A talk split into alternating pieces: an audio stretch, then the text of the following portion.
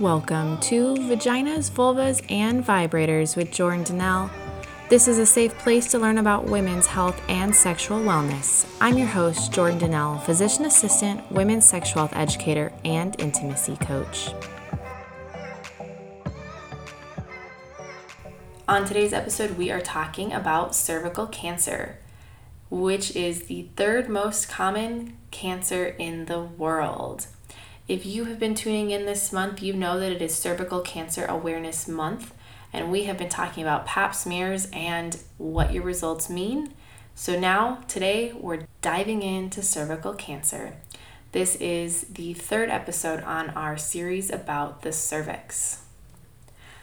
If you haven't checked out the Vaginas, Vulvas, and Vibrators swag, go do so right now. I have created some fun stuff for y'all you can find my favorites at swag.vaginasvulvasandvibrators.com. Be sure to check it out and help support this podcast.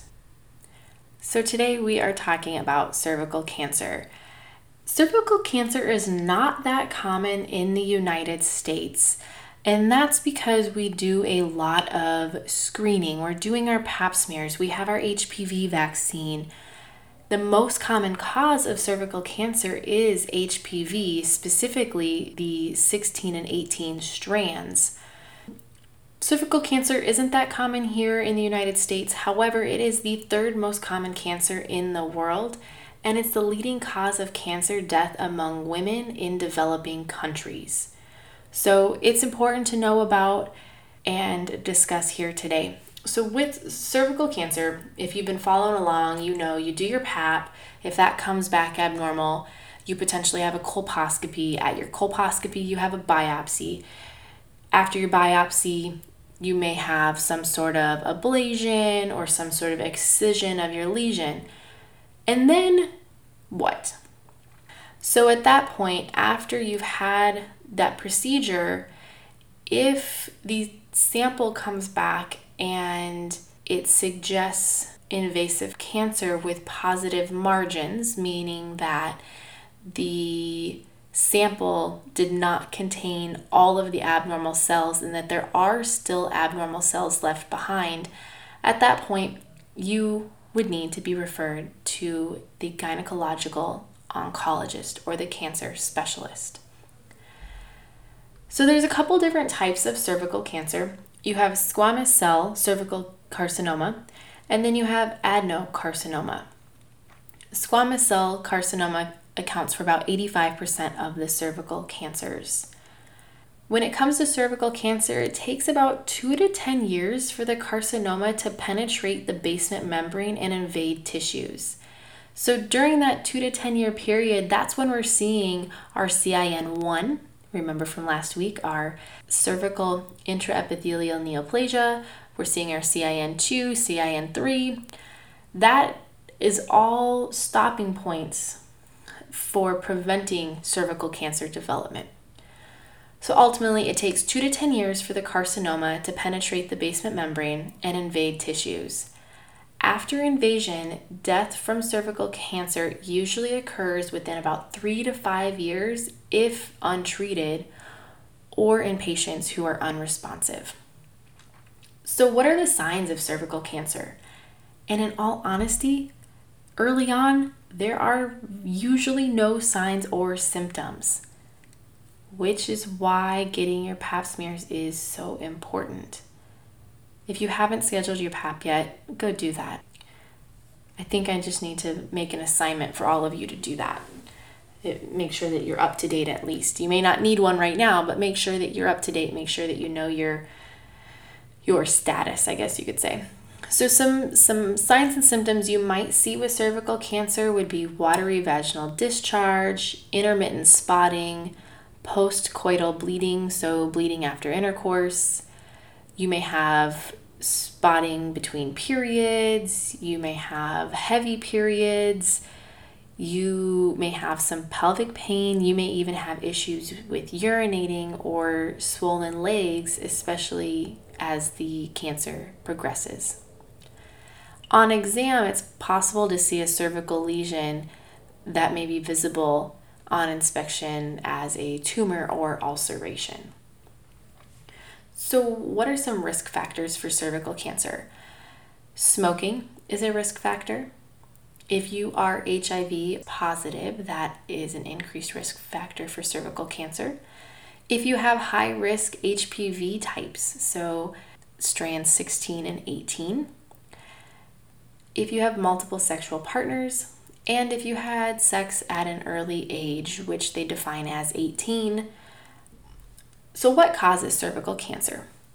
That's going to be HPV, that human papilloma virus that we talked about last year. HPV is a virus that is passed via skin to skin contact during any kind of sexual contact. That includes mouth, vagina, penis, or anus. Go listen to that episode if you haven't yet so you can get more details about HPV. HPV is very common. About three in four have HPV in their lifetime. It does typically go away on its own. However, when it doesn't, it can lead to cancer. To reduce your chances of getting HPV, consider getting the HPV vaccine if you haven't already talked to your provider about if that's appropriate for you. One thing that ACOG recommends is limiting the number of sexual partners. Another way to limit your risk of getting HPV is to use condoms. However, condoms don't cover up all of the skin, so it is possible to still spread HPV when using a condom. After you get diagnosed with cervical cancer, your oncologist is likely going to want to do a cystoscope which is where they take a look inside the bladder. They go through the urethra and they look inside the bladder.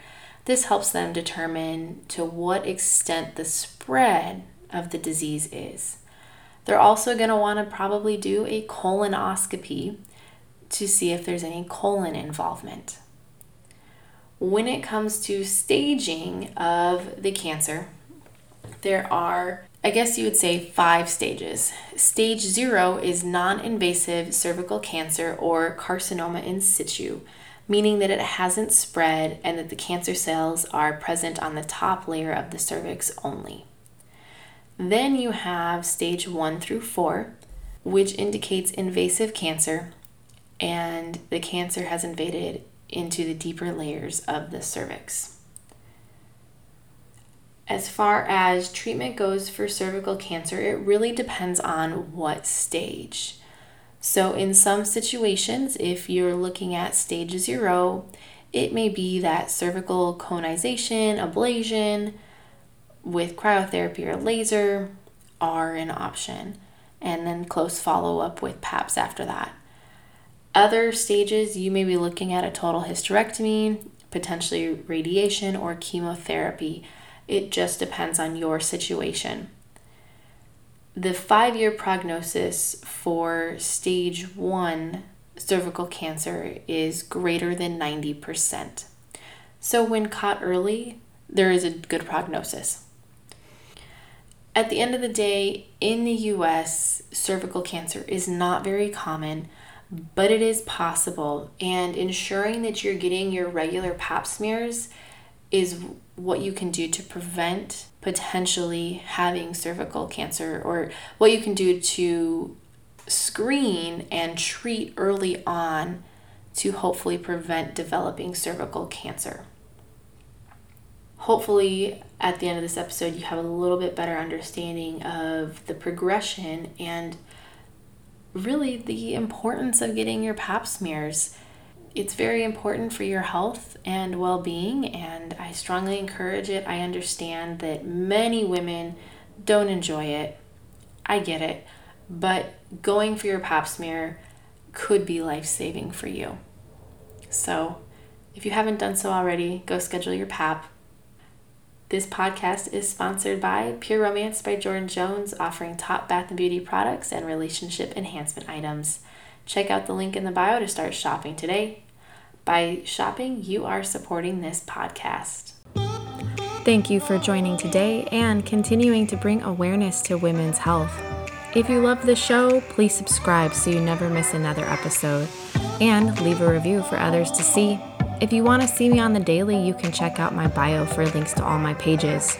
Be sure to share this episode with your girlfriends. Thanks again, and see you next episode.